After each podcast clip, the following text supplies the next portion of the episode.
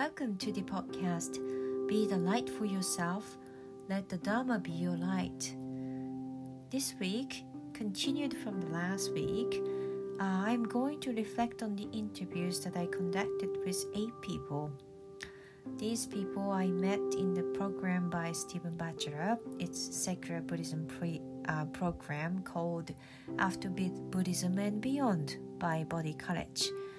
Um, and then today's topics are uh, first about the uh, how people got connected with Buddhism in the United States or in UK, and the next point is uh, how people are getting access to early canons uh, through Sutta Central, and lastly about the uh, cultural Buddhism or uh, Buddhism as culture these are the three topics that I'm going to touch upon. Then why do I want to talk about this, these topics today?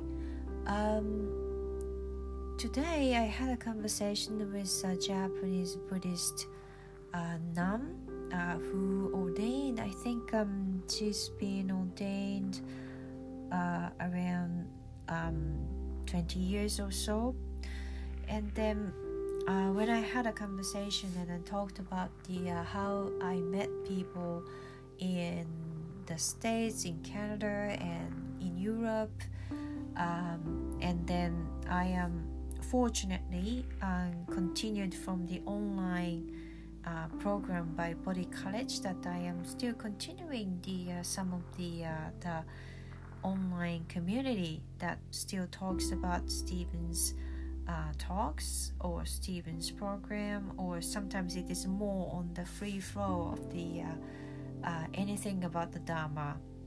So, and then I was talking about those how I met those people, and then she she uh, basically um,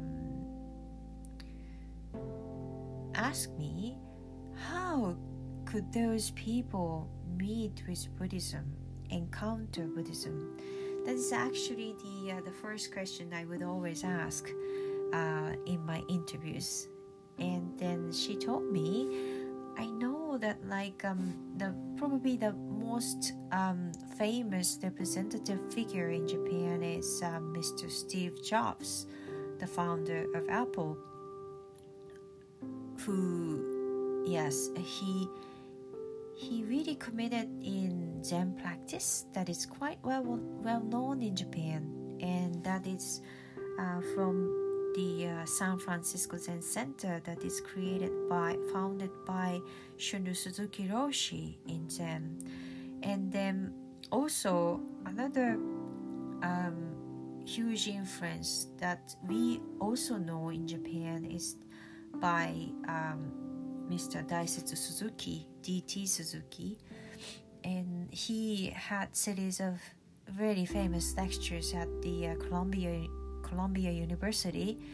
Um, so, in the we sort of know the influences of Buddhism in the west coast of the United States and then also the east coast of the United States those are something that is known, but it is after the uh, uh, World War Second. Um, that's how we know. Then uh, she asked me how the people in UK would meet Buddhism, and then um, then I realized that all the people somewhat uh, somehow I had um, I interviewed what they had in common was that the uh, the Buddhist Society in London.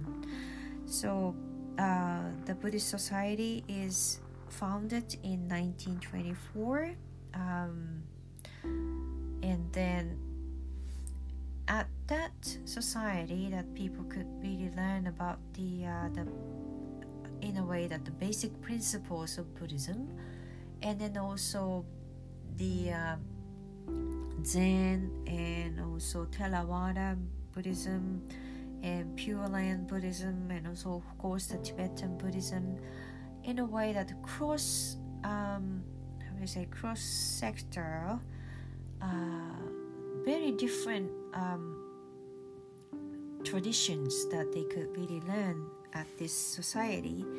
And then that was really what the other people that I had interviewed uh, in UK in common. And somewhat the it was lacking um, in our viewpoint. Uh, I mean, the people in Japan do not have much understanding about the how um, academic st- study on Buddhism in a way that started in UK and then many historical places were discovered by uh, British people uh, during the uh, its uh, colonial period in India, and those um, understanding is somewhat uh, not quite well known in Japan. So um, when I talked about these, uh, people were so surprised that it, oh, really, it is so. And that is also something that I noticed that um, in Japan that we take it for granted that Buddhism is really deeply rooted in our culture and, and everything, and something that is not really um, how do you say learn of course we in our education system we are basically uh, having the secular education. Um, there are some expe- exceptions as some of the buddhist schools in japan has their own um, academic uh, institutions.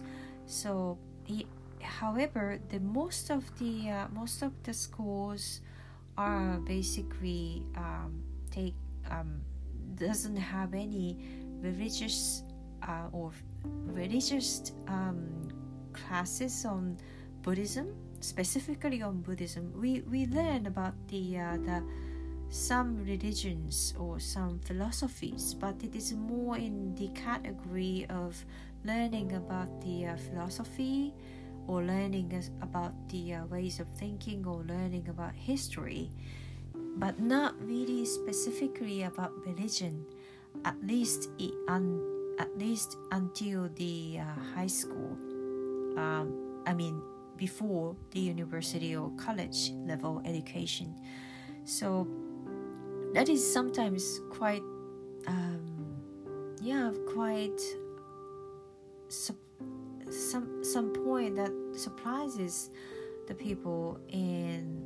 Um, outside Japan. Oh, you don't have any education, and I, I myself am.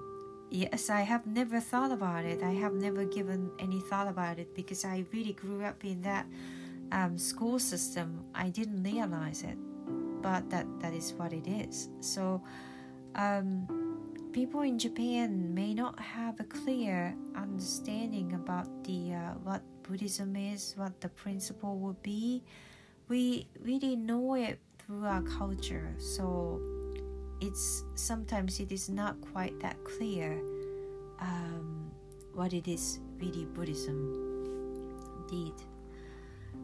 So that with that in mind another viewpoint that today i when i was talking with that japanese nun what i realized was that um, sutta central has not yet, how to say, uh, have reached in Japan.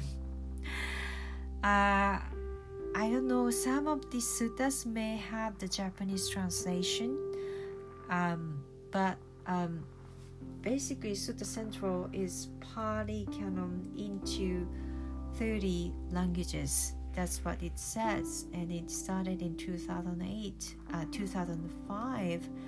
Um, and it is basically public information everywhere but we actually don't have uh, that access due to our linguistic limitations unfortunately. Uh, so um, the in a way the notion of sutta central very public information itself has really surprise that person. And i believe that people in general in japan would be very surprised to know about it oh is there that kind of um, archive that everybody can access to and then could read or read the uh, early suttas um, that is something that i have i myself have never exposed to until I meet with these uh, participants, and then uh, so it was it is really new, surprising point to me as well. Then with these points, um, the last point that I would like to touch upon is about the culture. Um, as I have previously said, um, Jap- in Japanese culture, Buddhism is always there. Um, I had an opportunity to talk with um, Stephen Batchelor, um, and then he told me that um, whenever he comes to Asian countries, and then especially he talked about Japan because I probably it is because I am talking to him. I was talking to him. Um, he told me that not necessarily the um, the temple or some historic places, but he could feel, he could sense the uh, the Buddhist culture is there, in basically in the air. Um, one of my um, yes, someone I know uh, in, as he is a Buddhist monk, and then he says that um, he calls it ambient Buddhism. Indeed, it is in our ambience. It is in the air, it is in our earth, it is probably in something something hidden in a scenery. Uh, that's how we describe it. And then I very clearly remember that when I um, yes, it is for me, for us, it is very common to go into a temple and then without um, any how to say uh, without any surprise to see beautiful Buddha uh, sculptures or Buddha figures. Uh, but it might be it, it, it is still surprising um, for the for the people outside the uh, so-called Buddhist country to find those beautiful statues.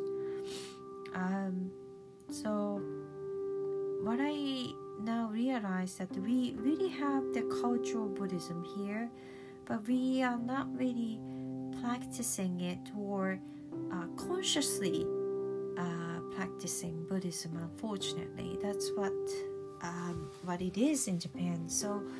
Um, my current hope is that how I could really get connected to those, how we can really connect the those cultural Buddhism with the uh, more uh, pronounced or more um, visible or written uh, or Buddhism.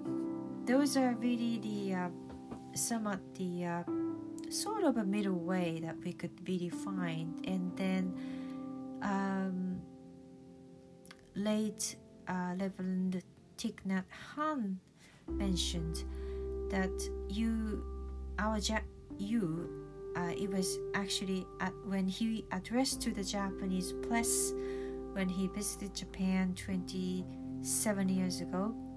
Uh, he mentioned that you have to unearth the treasures of Buddhism, that it is really the cornerstone of your country, of, of our country. And that is very true. Uh, and then that is really my hope, sincere hope as well. Well, um, let me um, then close the uh, session today. Thank you for listening to the reflections, and then see you on see you next week. Thank you for listening. Bye for now.